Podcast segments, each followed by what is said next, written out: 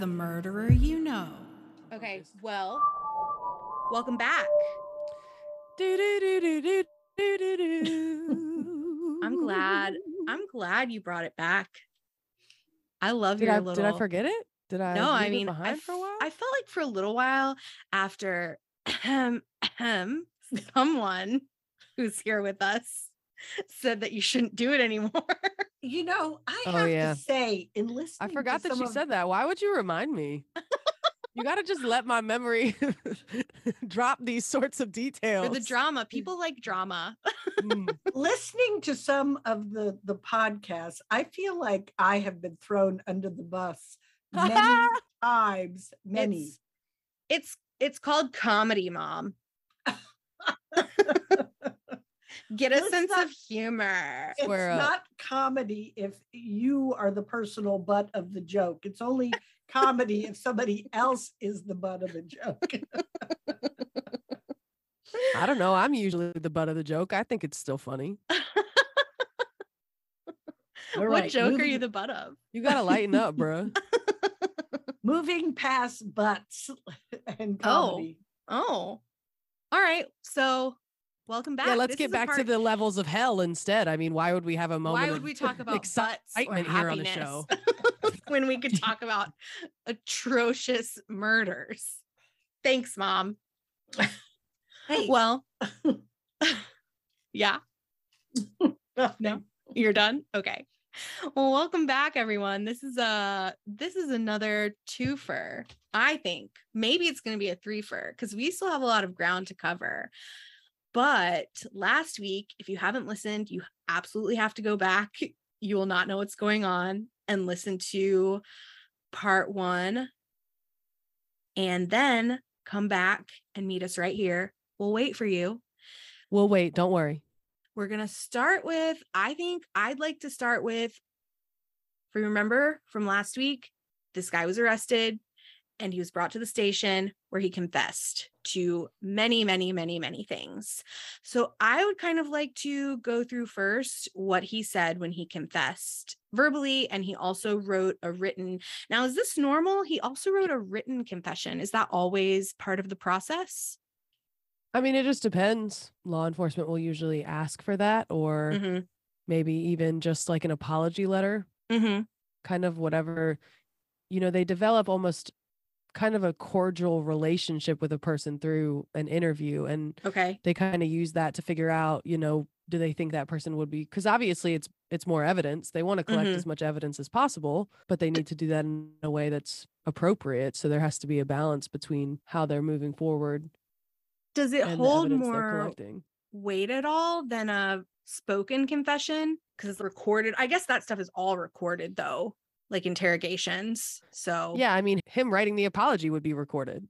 so it's almost above and beyond, I would say. And sometimes people aren't going to be willing to do that, especially if it's a crime involving someone in your family, someone you're personally connected to. They'll definitely try to seek an apology note or Mhm. something like that. And they they kind of play on the emotions for that for sure. that reminds and me of that apology note i'm still trying to foia you guys don't worry i'm still working on that okay so it's coming. Well as as you all have pointed out i get all my legal expertise from law and order. And yeah the police are always after they break somebody down and they confess they always shove a notepad in front of them and say well write it down. So I gue- Thank I you, guess- legal expert. oh you forgot. Let's carry on from last week. You're the know-it-all and now mom is the legal expert. Oh, right.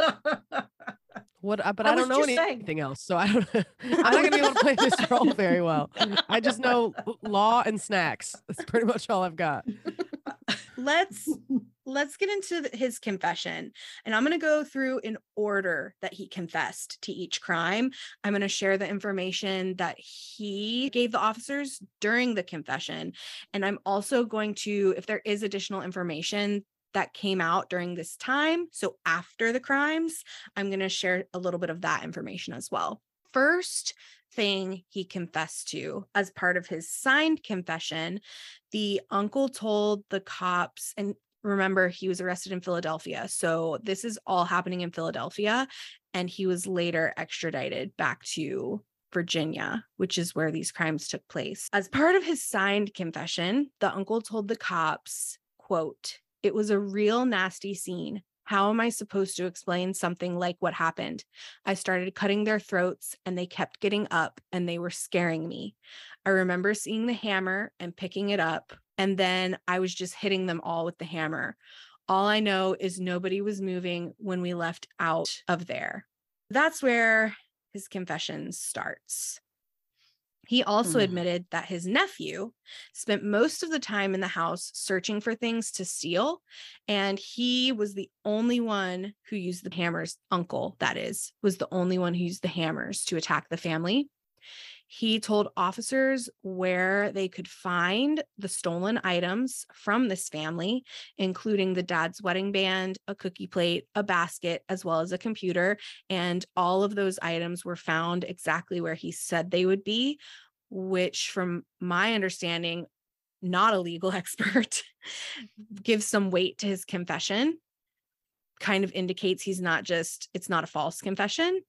Yeah, it's Would you say that? corroboration. Yeah. Okay. You can't just walk into a police station and say, I killed someone and they arrest you and prosecute you for, for Mhm. murder. There has to be a body. There has to be Okay. corroborative evidence Okay. of your confession. I mean, Okay. obviously there's piles on piles on piles of corroborative evidence in in this horror scene. Yeah.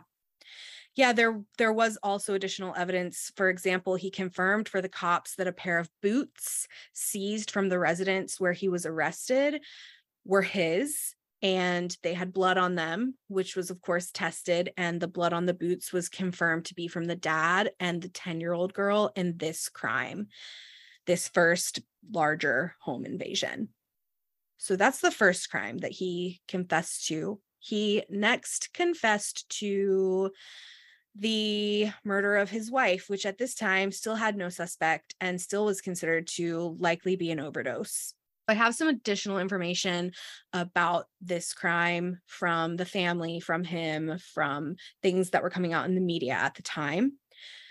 Reminder from last week when his wife's body was initially found and even you know through early 2006 officers suspected she died from an overdose her husband was questioned at the time but was ultimately not considered a suspect but when he was arrested in 2006 he confessed to murdering his wife with the help of his nephew by bludgeoning her with a lead pipe he told the officers during his confession that he was sorry and that he missed her and he wished they could trade places. The couple had actually married after he got out of jail, like we discussed last week. I know, I think I said it was March, but it was actually January 2005.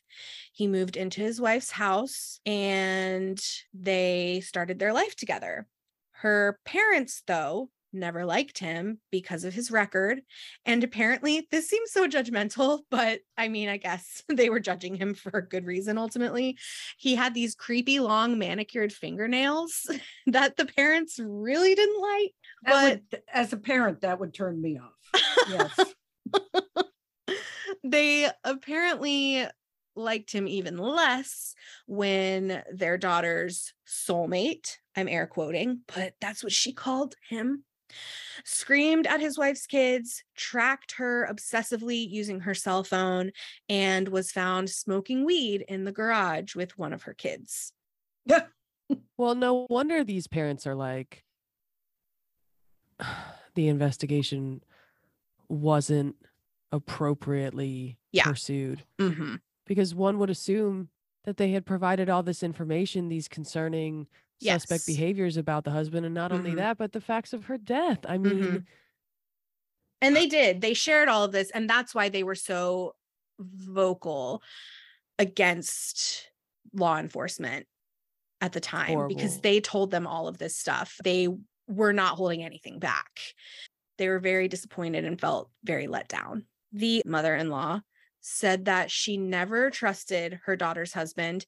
And when her daughter's body was found, she immediately suspected he was to blame. And she told the officers again, which she had already told them, the story that her daughter confided in her on November 1st. If you remember, she said she was going to leave So on November 1st, apparently, after her daughter confided in her that she was going to leave her husband, everyone in the family basically stopped hearing from her. They couldn't get in touch with her. She wasn't answering phone calls.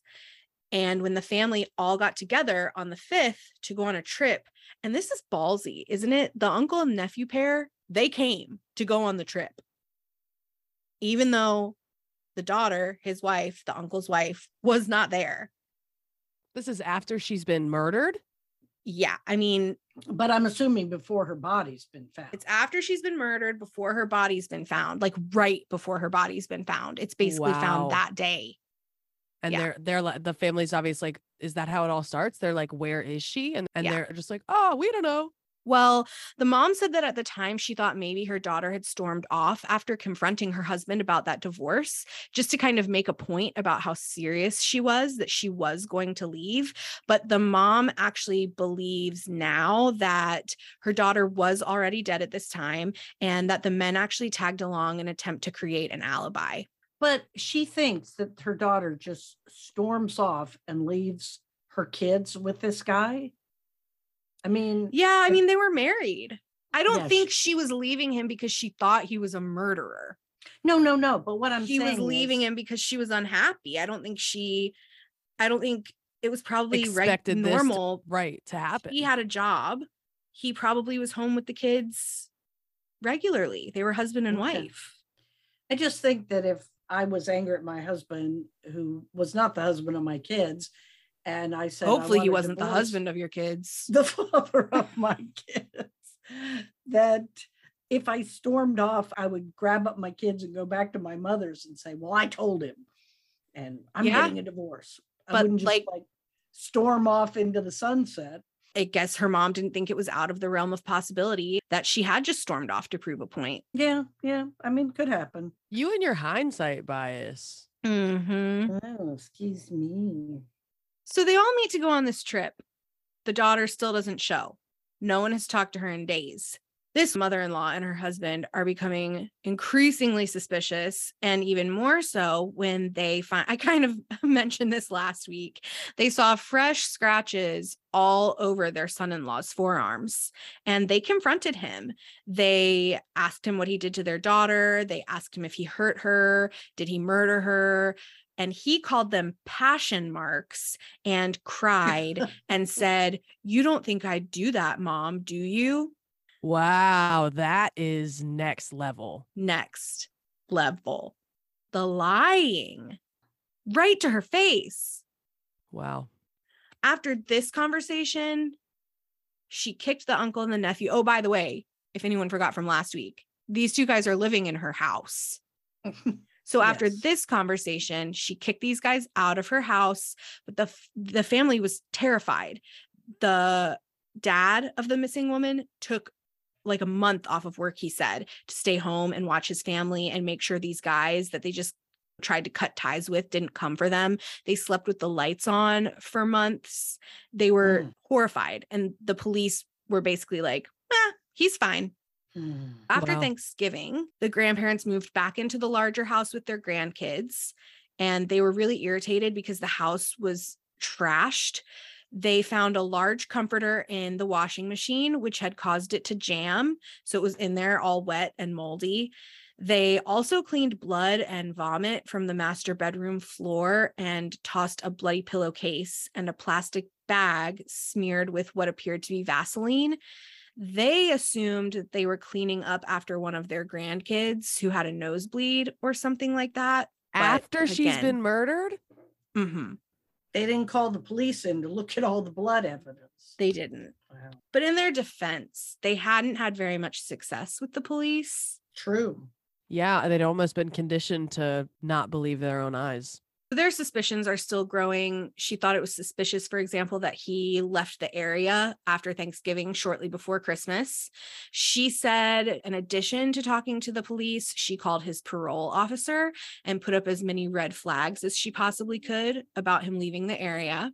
When interviewed in 2006 after the men were arrested, she said she wondered if the police did enough and if the men could have been stopped. They obviously did nothing. Legally though what could they have done or even just like in regards to his parole i guess depend is it always condition of a parole that you can't leave the area where you've been released after prison No, it all depends. I mean, it's oftentimes a condition, but it's not always. mm-hmm. I mean, you usually have to get permission, but I don't know. It's hard to say because I wasn't a part of those investigations, but one Mhm. would think that that something that there was more to the investigation that that led them to the conclusion that they made. But it certainly seems like there could have been more potentially that went into the investigation in terms of that uncle for sure. I mean, he was on parole. Who knows what his conditions were? it is definitely hard to say I just, I just, you know, it sounds like somebody is found beaten and suffocated, and you come up with the theory that they died of a drug overdose. And what happened? Somebody beat him afterwards with a pipe. And furthermore, they didn't even go to the house that this woman lived in to look at things like blood and vomit all over the floor. That would be super fascinating to see the police reports because on I mean it certainly seems like there's gaps. It would be fascinating to know how the investigation unfolded. mm-hmm. Of course Doesn't there sound like there was, was- much of one. yeah Yeah, for sure. And that's the really tough part because Yeah. like we were talking about earlier, that's the only thing that even makes it palatable if that makes sense. Having the Mhm. accountability.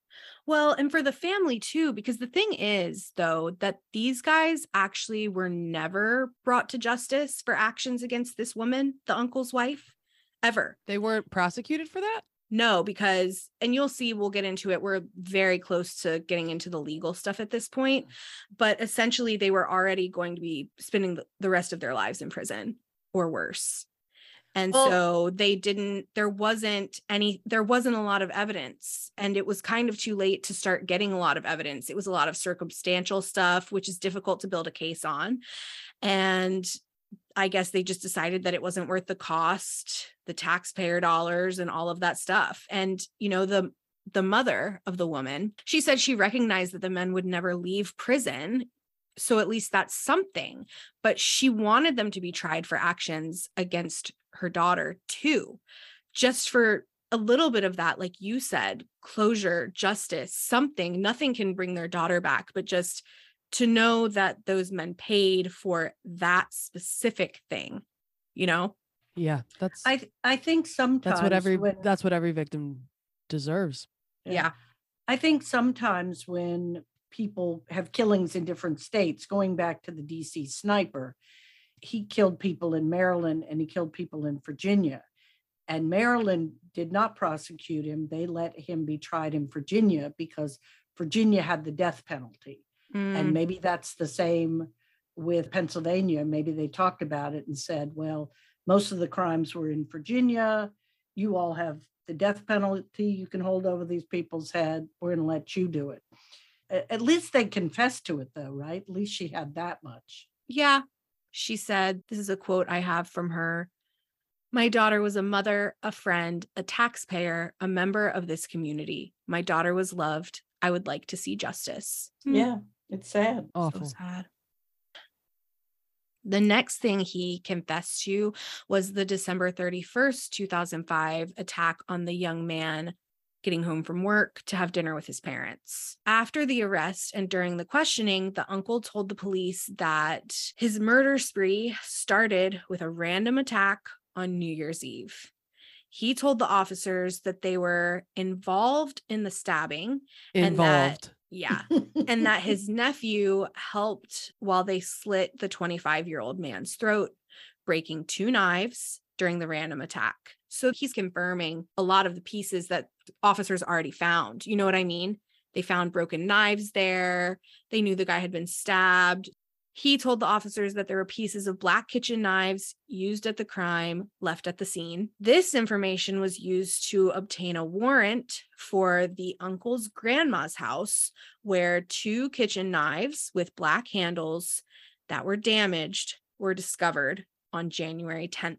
And the young guy who was attacked, he had actually moved home from Denver to work on his advanced teaching degree. And he spent the first two weeks of the new year in a coma and the first two months of the new year in the hospital. He Wow. did eventually recover, but he completely lost the use of his right arm.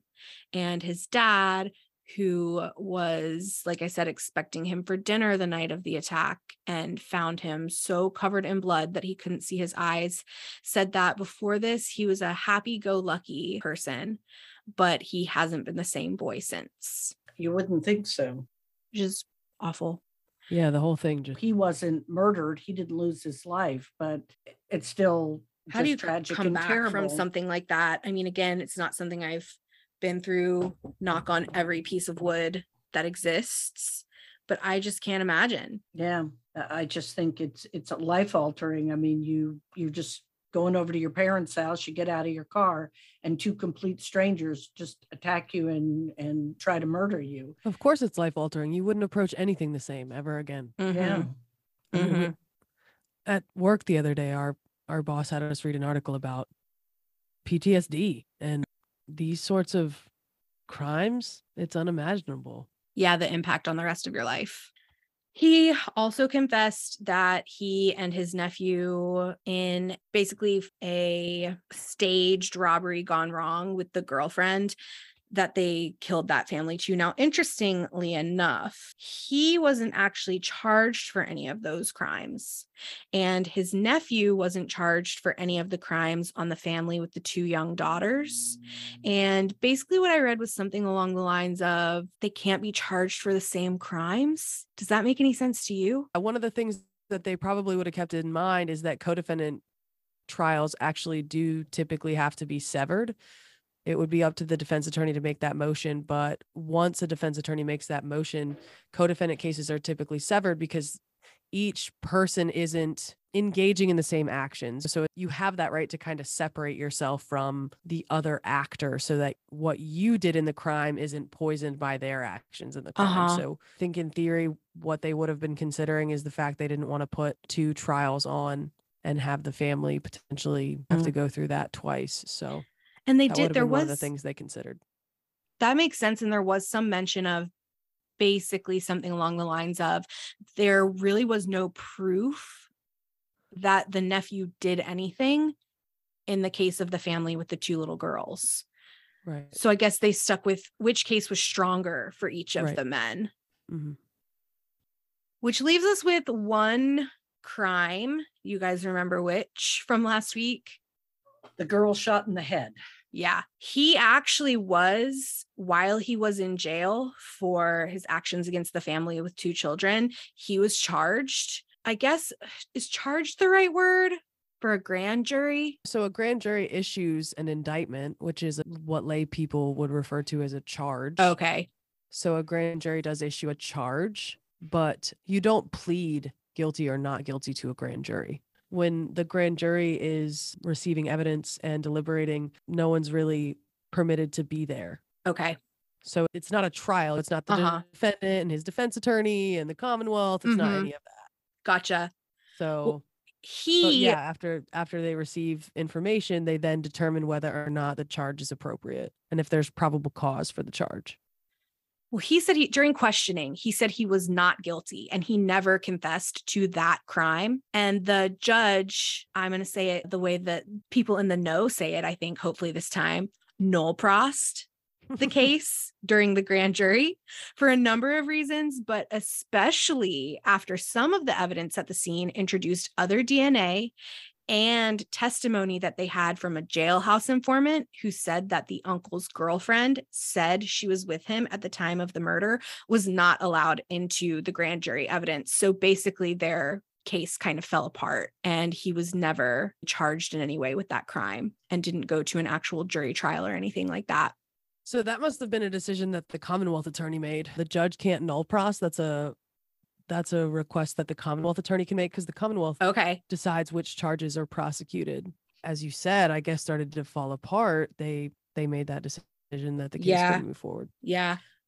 Well, considering that he apparently had no reluctance confessing to killing his wife, an entire family, another entire family, Yeah. and stabbing a young man and destroying his life, why wouldn't he confess to that? I And agree the with fact you. that she was shot, I yeah, I don't I I don't think these guys had a gun. So I'm thinking that they did not do that one. yeah from the from the outside looking in with the little bit that i know and my judgy hat on i agree with you i think that it's likely they didn't commit that crime Well, and not to give them any credit, but the uncle did confess to everything else. exactly So it would be interesting why. I mean, if Why there would you were a lie couple about of this other one? related, if there were a couple of other related things that they didn't confess to that had, you know, a lot of similarities, but the only similarity in that one, honestly, was that there was a fire.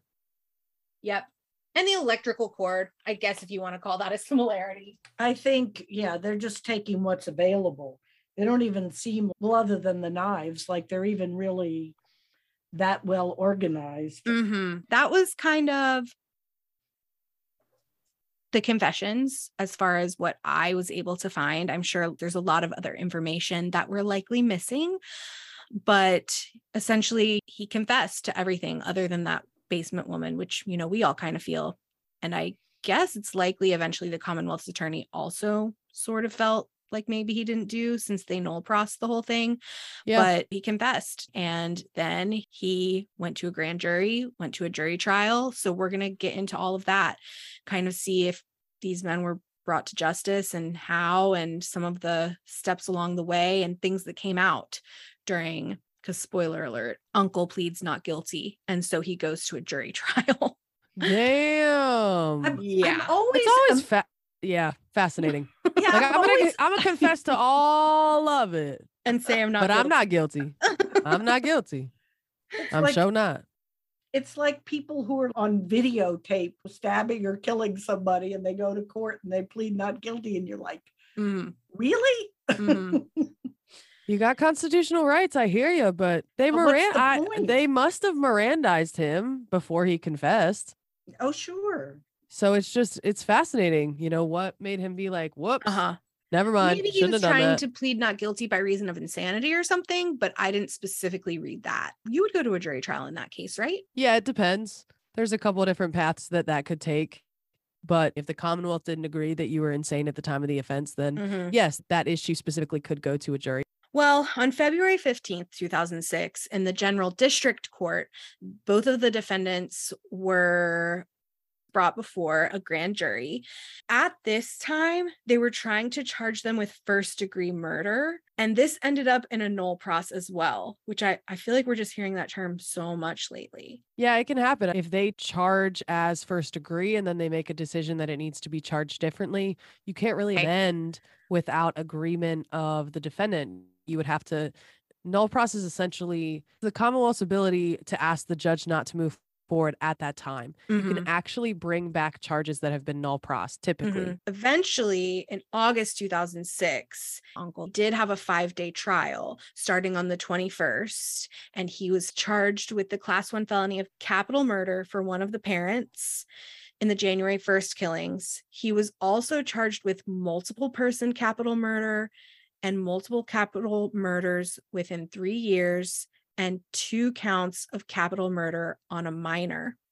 So I guess from what you're saying, that could be why those charges of first degree murder were nolle prossed because they eventually went with capital murder. Yeah, it sounds like that they What's the difference?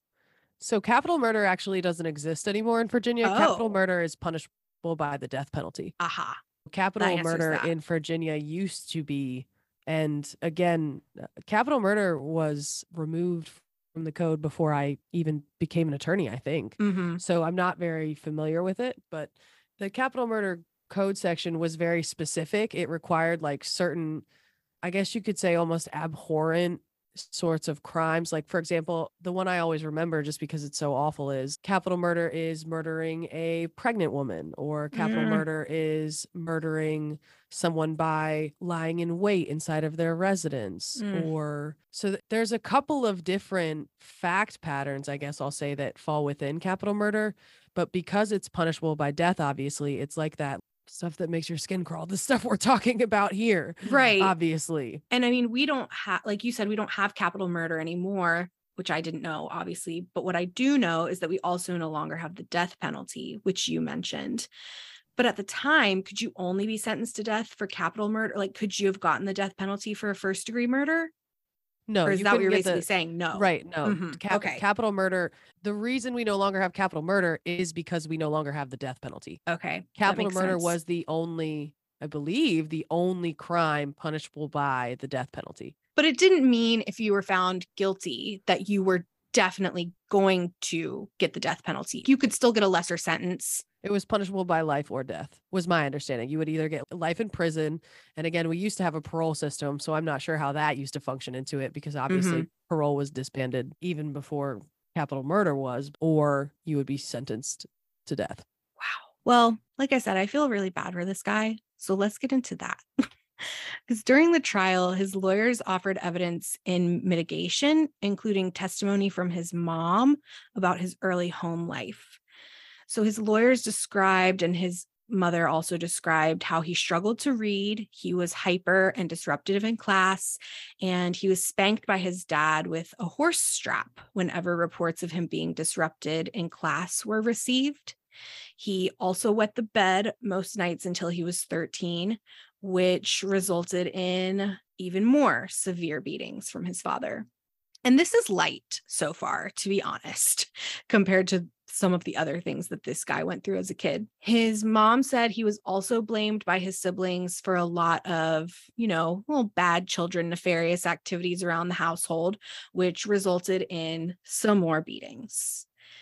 And his mom said that while he wasn't one of the victims of this abuse, she described sexual abuse of two of her children by a friend of her husband's. And I feel like maybe she was just kind of in denial about him being one of the victims of that. But when this guy was still really young, his mom joined the army and was transferred to Washington State for a year. So she left this kid with his dad and his stepbrother on the East Coast while she went to Washington State. By the time she returned, her little boy was addicted to cocaine. And she also learned when she returned that her husband's son, her son's stepbrother, had been sexually abusing him. And in fact, the uncle's sister testified during the trial that this had been occurring since her brother was only four, and that the sexual assault had become a very regular thing in their home over the course of the next 17 years. This is the uncle's backstory or the Yes, nephews? This is the uncle's backstory. Like I said, the story is really about the uncle to me. I don't really have a backstory on the nephew. So his sister also said that he started to use drugs to cope, like that cocaine, when he was only 13. She said he was a regular user of marijuana and PCP in addition to cocaine. And I think I want to say now that his lawyer tried to use this drug use as some sort of defense or explanation. The lawyers never said he didn't do any of these things. They said he did them, but his lawyer said he had been on a weeks long PCP binge during the time of the crimes. And PCP is apparently well documented to affect mood stability Make and violent. yeah, make you violent and unstable. Yeah, I mean, obviously, they at this point they're just they're fighting for his life. Yeah. I mean, that was the state of capital crimes. You were literally Mhm. fighting to keep someone from the death penalty. Mm. Mm. But whether or not he deserved that is another question entirely. I mean, To be saved from the death penalty. or- right. yeah. Setting that aside entirely, I'm not saying one way or the other because that it's just so hard after everything that happened, you know. hmm Like you said, there's got to be that accountability. Yeah.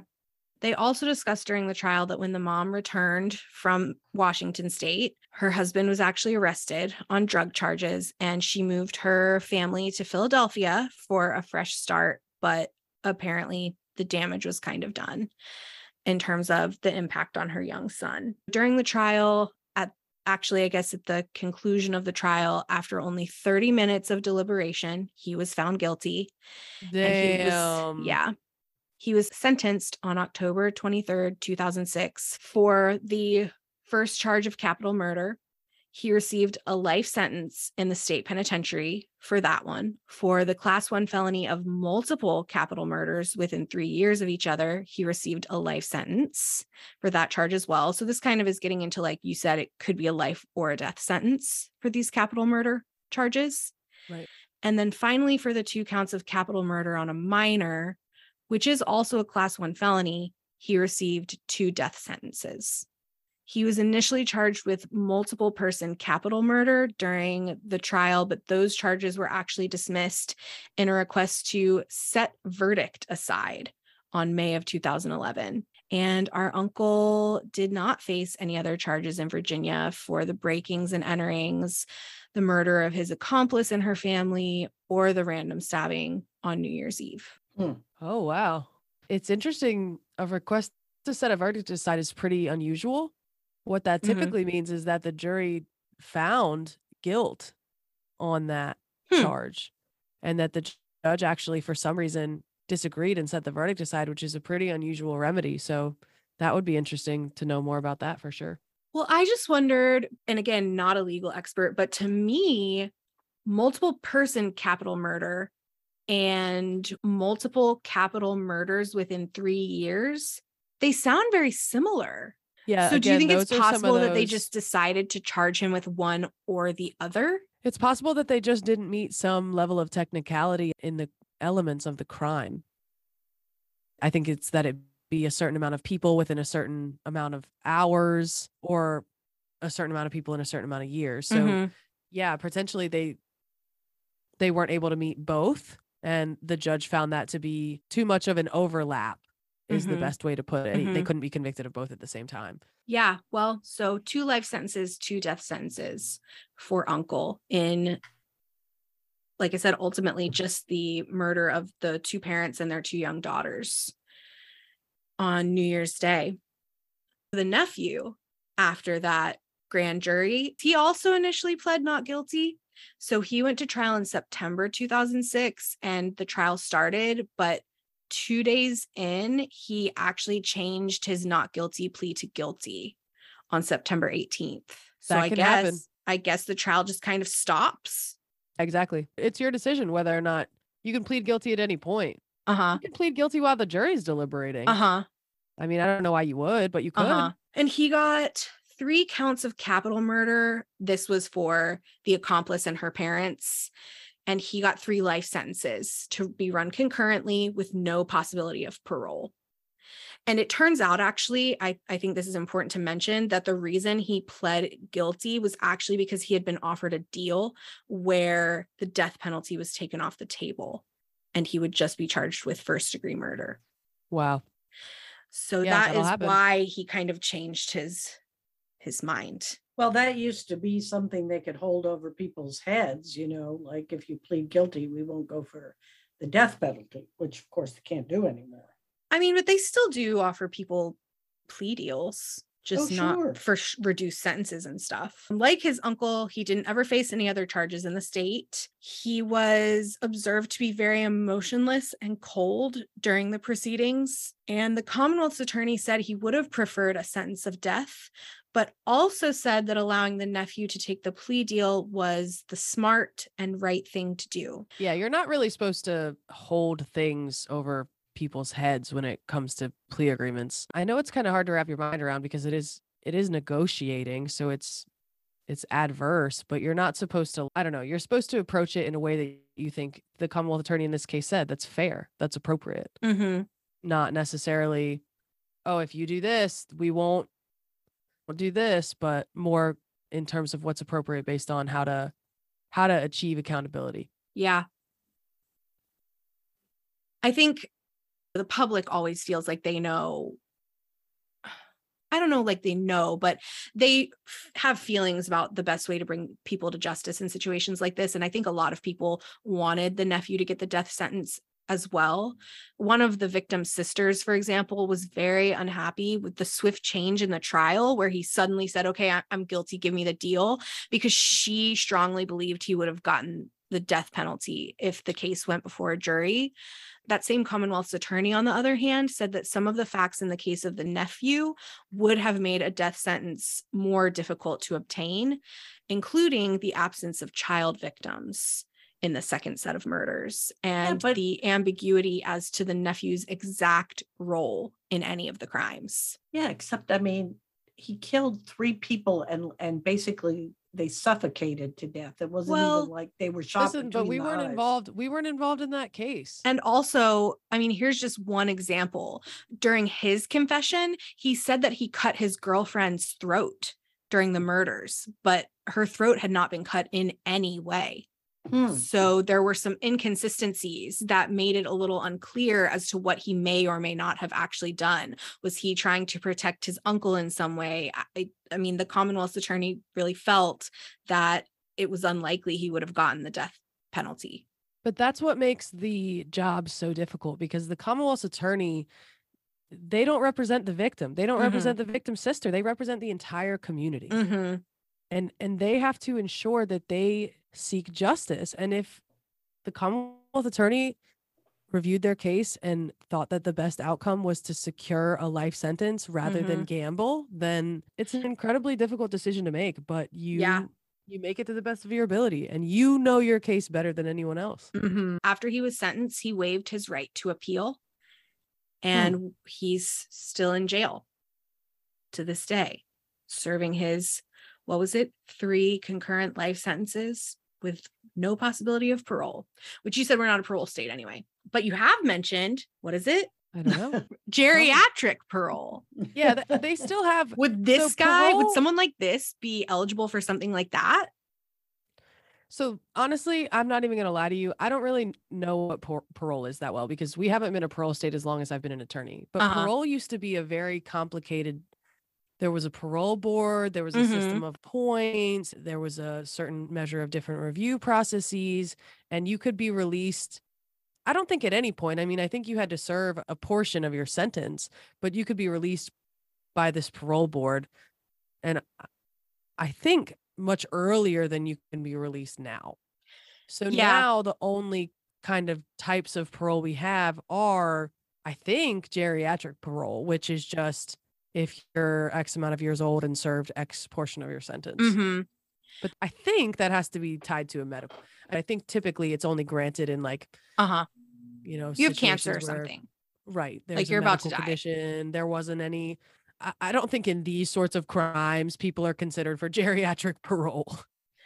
I don't think they're like, ah, man, you're old. Head on home. You're Well- too weak to do that again. it's fine. You didn't mean it. You're old now. Head on out. I think part of geriatric parole is uh, the state probably doesn't want to have to pay their medical expenses. but I know. I know in states that do You have trying to pay their medical expenses No. because the state gets their money from the taxpayers. No, I don't. I don't. But I know that states that do have parole, where the families often have to go in and plead for the person not to be released on parole, and they have to relive the whole horror of you know, yeah, that was part of it. was, Mhm. was Mhm. done to my family.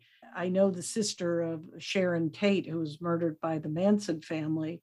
Those people, not Manson himself, but the other people come up for parole, I don't know, every five or 10 years. And she has to rally people to write the governor. And then she has to go in, and you must have to live with that your whole life. to Re go- traumatizing for sure. Yeah, Mhm. re traumatizing every time. pearls maybe not a good idea. I don't know. I don't know either. I don't know. I think that I personally think that the death penalty is not a good idea. But it's complicated, right? Because for one reason, taxpayers, there's a lot of none of this stuff to me is it should absolutely with 100% certainty be this way no matter what. I think it's all very gray as opposed to black and white.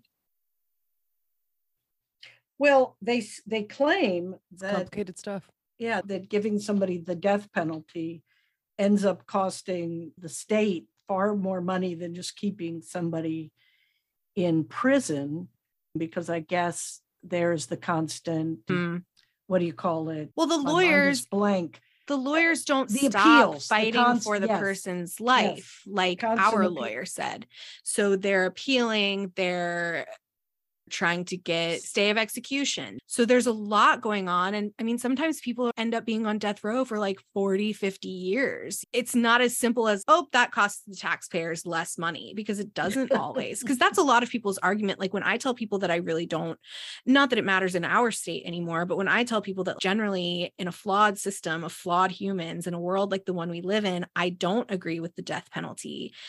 People are like, well, the taxpayers. It's just Well- not that straightforward. I think the issue was that the death penalty was given very randomly. And unfortunately, mostly to poor Black people who were often badgered by the police into a confession. Mhm. And so that does make it difficult. In this case, I have to say, where the guy confessed, and there's no doubt that he is guilty. And the fact that he killed two children, I have no issues with him being put to death. And I'm sorry he had a terrible childhood. I do feel for that. But at some point, you just have to take responsibility for your own life. I, I don't know.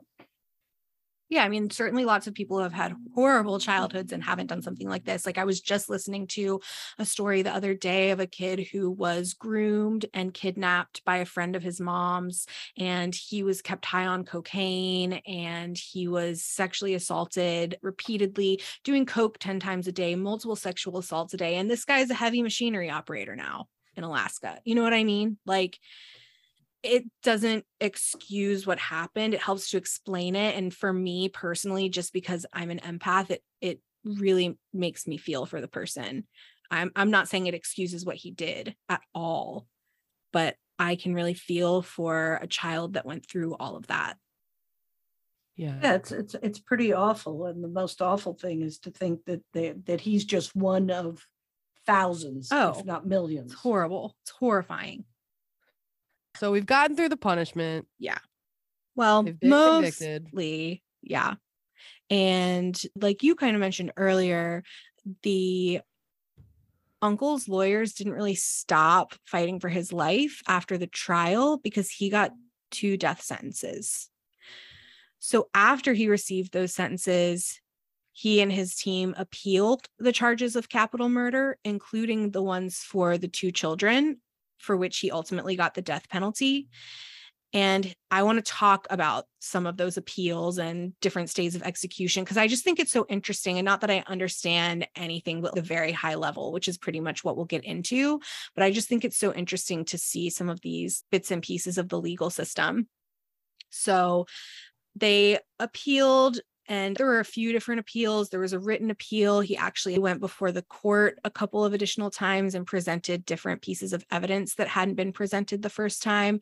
For example, his team presented the mitigation evidence heard above again, as well as a videotaped deposition of a psychologist and expert on the impact of child abuse and the relationship between early trauma and the perpetration of violence.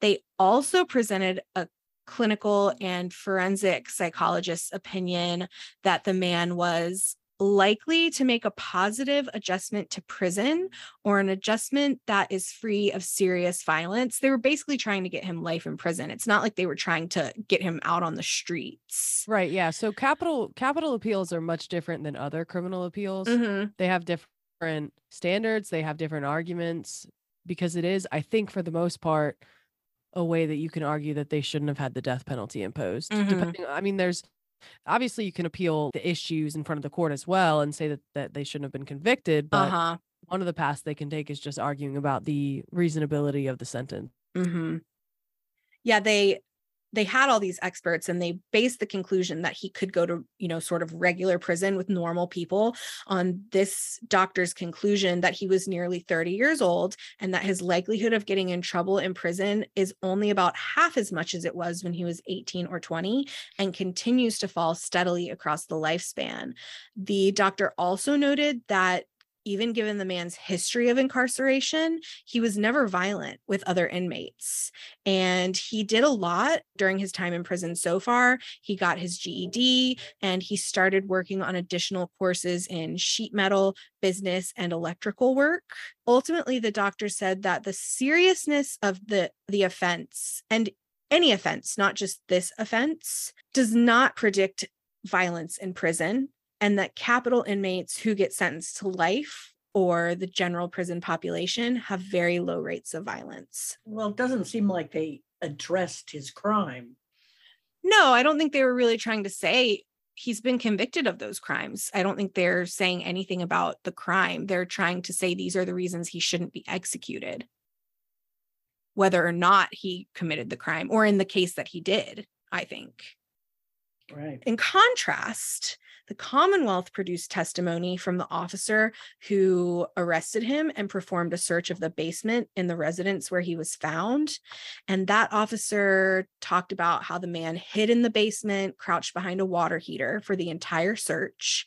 He also explained that when he asked the uncle to show his hands, he simply smirked and refused to show one of his hands, which the officer found very threatening. He also punched the officer in attempt to resist arrest and assaulted the officer's partner and attempted to take their gun. Before he was arrested, multiple punches were exchanged, but the officers were eventually able to handcuff and secure the suspect. So it, it is still kind of a little back and forth, it seems to me. And like I said, we're in the legal stuff, so feel free to correct me. But you know, they're saying, hey, he's not going to be violent. And the Commonwealth is like, hey, he he is violent, he's unpredictable. No. Yeah, interesting. It sounds like that's kind of the sole issue too. I mean, is the only question about whether he deserves life or death, whether or not he's going to be violent again. Yeah, that just doesn't even seem to play into it, if you ask me. I mean, it's a part of it. I'm not saying it's not, but is it the only question? No, I don't think it is, but I guess they're trying to show like, hey, he's not at, we're not at risk of him like murdering everyone on his cell block or whatever. Yeah. But I, yeah, I mean, I, I don't think it's probably the only question. And I don't think the lawyers thought so either. It's definitely just one of the because another thing they had an appeal on, it was more of a written appeal. And we've talked about this sort of appeal before. And they presented four different points for this one. Just like our case, actually, it was two weeks ago. We talked a little bit about when we had our your coworker mom who murdered his wife. We're going to kind of talk just like we did then about each of the points in the appeal and what the Commonwealth's response was to each one. He first stated that the death sentence was imposed under the influence of passion, prejudice, or other arbitrary factors. The second point on the appeal was that his death sentence was excessive or disproportionate to penalties imposed in similar cases. The third complaint was that the court failed to declare some complicated code, which he believed was unconstitutional, as violating his right to equal protection under the law. And the final error in this appeal highlighted that the death penalty violates state and federal constitutions. Hmm. So, yeah, I mean, those are pretty standard arguments. They're all specific to the case obviously but those are standard arguments. Yeah and it sounded like basically that's pretty much what the commonwealth said too like hey yeah we've heard this before and here are all the cases in which we've heard this before and these are the reasons for which you are wrong is basically that's pretty much appeals practice for sure. So on the first point of the death sentence being imposed under the influence of passion prejudice or other arbitrary factors the Commonwealth contested this error from the beginning because the uncle and his team did not offer any examples of the jury's sentence being imposed under the influence of passion prejudice or other arbitrary factors. They basically just said it. They didn't have any evidence, any indication, any specific examples to highlight. So the state was basically like, nah.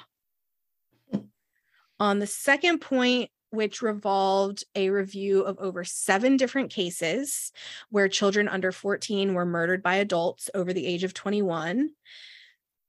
And unfortunately, none of these cases were found to be directly comparable, but there were cases where death sentences were upheld in the case of murder of children around the age of the girls killed by the uncle in our story. There was a case where a defendant was 32 and the victims were four and two, where the defendant was 29 and the victim was four, where the defendant was 28 and the victim was two, on and on and on. I was actually surprised to see so many child adult murders in Virginia. I don't know. I mean, I guess it was over the course of a very long period of time, but I was just like, damn, why do they have so many examples? This is horrifying. But based on all of these other cases in this review, they concluded that the sentence was neither excessive nor disproportionate. Because they're making a point. They're like, look, when you kill a You're child, not this is Yeah. this is how this is justice. Yeah. This is what justice looks like. Yeah. Mm. So on the Yep. third point, which had something to do with, he basically was saying he didn't get equal protection under the law. And this one was really complicated. This one went on and on for pages, just this one. But he basically claimed he was being discriminated against for being over 21 because part of that code for the charge of capital murder says capital murder includes the willful, deliberate, and premeditated killing of a person under the age of 14 by a person age 21 or older. So he argued basically that if he had been under 21, they wouldn't even have been able to put him to death. And for that reason, since he was over 21, he should get equal protection and not be able to put to death. But there's all sorts of crimes that are differentiated between being a child and being an adult. Yeah, I mean, even There's something as simple as there's you can drink over one Right, age, there's- not under another. that's not unusual. Yeah. It's not unconstitutional. Well, I think the state was basically just tired of the bullshit at this point. I mean, they literally responded to this one for pages. It was super long winded. They cited all of this code. None of that makes any sense to me. But essentially, they said that during the trial, he didn't waive some right to argue a strict scrutiny standard. And also, there were all these legal codes that established the death penalty as a punishment, like you said, only for adults over 21. And age also is not a classification under the Equal Protection Abuse Clause at the time.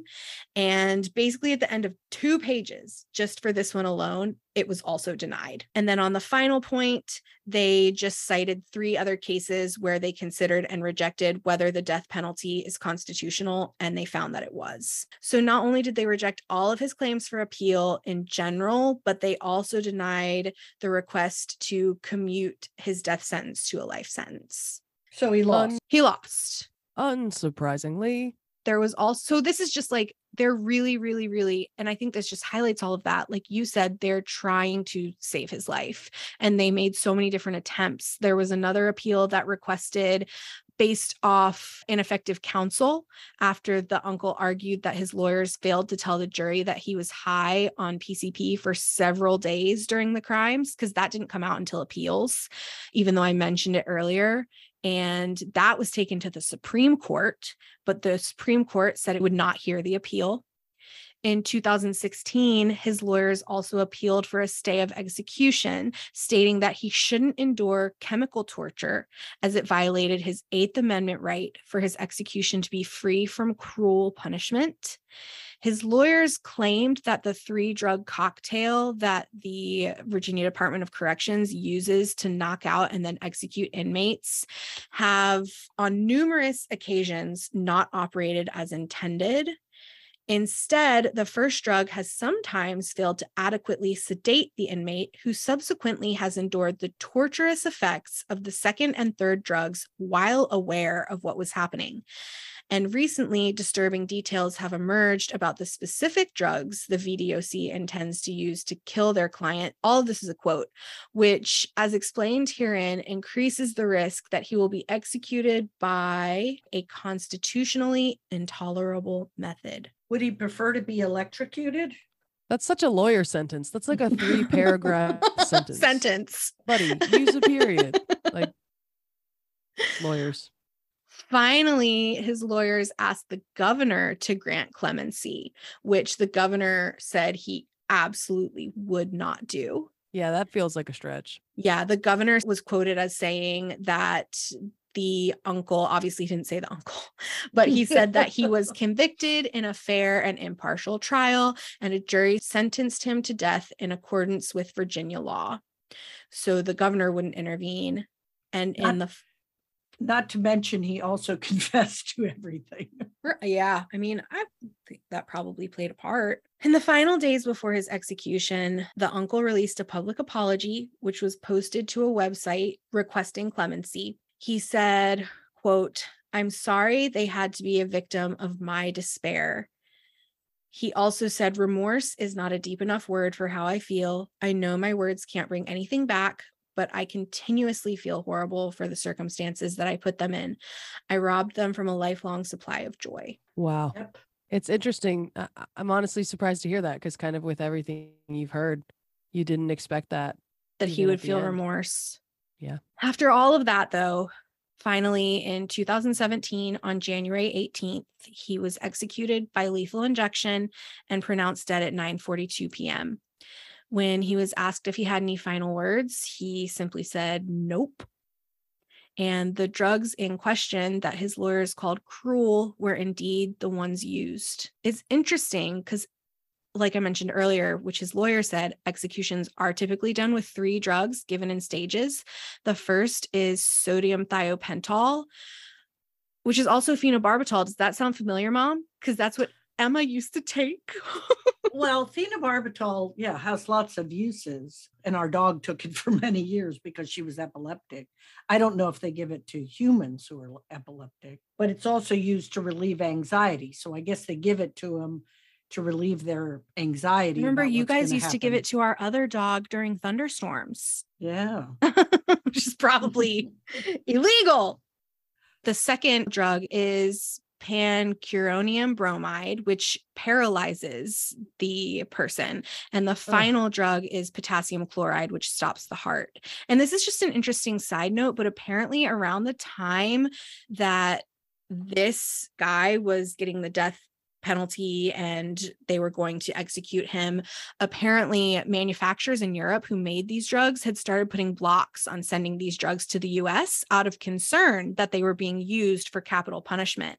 So, states that still used capital punishment, like Virginia at that time, had to start looking for alternatives, and many opted for very, very controversial drugs. In one case, I read about, for example, Dennis McGuire, who was a convicted murderer and rapist.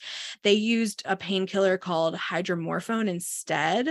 And he gasped and convulsed for 10 minutes after he was executed. And in another case, this guy convulsed and writhed, and he could be seen struggling to speak and trying to get people's attention before they actually blocked view of him from witnesses and people who were there at the execution. That's awful. So, and it's just a random side note, but it's very interesting to learn a little bit about. I'm not saying whether or not the death penalty should be a thing. Honestly, I don't know how to feel. Like it's too much to unpack. Mhm. But there's no good way to kill a person. This guy was the second to last person ever executed in Virginia Hmm. Wow. from a death penalty case. So it must have been right Wow. around 2006 that that change took place then. So yeah, it's been No, a he number of wasn't- years now. He wasn't Well, he wasn't executed- executed until 2017. I don't know when they actually, but I mean, it would be interesting to know when the last person actually received the death penalty. I think just because the last two people were executed in 2017, I wonder when they actually stopped giving people that charge. You think it was the same year? They started commuting people's It depends. It can be either or. It's definitely interesting for sure that he you talk about timing, but So for him to yeah, one of the last people. He ultimately, you know, these guys, the uncle was executed, the nephew is still in prison. Eight people lost their lives. One man was severely negatively impacted for the rest of his life. It's it's just awful. I don't really know horror. even yeah, just yeah. no words. There's no way to end it. I just feel like we always get to the end of these segments and I how, what do you say? just want to cry, Like, right? Do you have a crying circle at the end? Yeah. I think, I think I do have sort of one question that popped into my mind. You know, they go on this killing spree, and yet they let this elderly couple, for some reason, they just rob oh, yeah, I them forgot about them since they like nothing happened to them, it feels like. and you're wondering what what was it about this elderly couple that they did they not feel threatened by them were they just in a good mood that day it's it's very i mean that elderly couple must feel every Really dodged a bullet. yes that they That's a great question. saran wrap wrapped around their head for and sure. bludgeoned to death. Absolutely.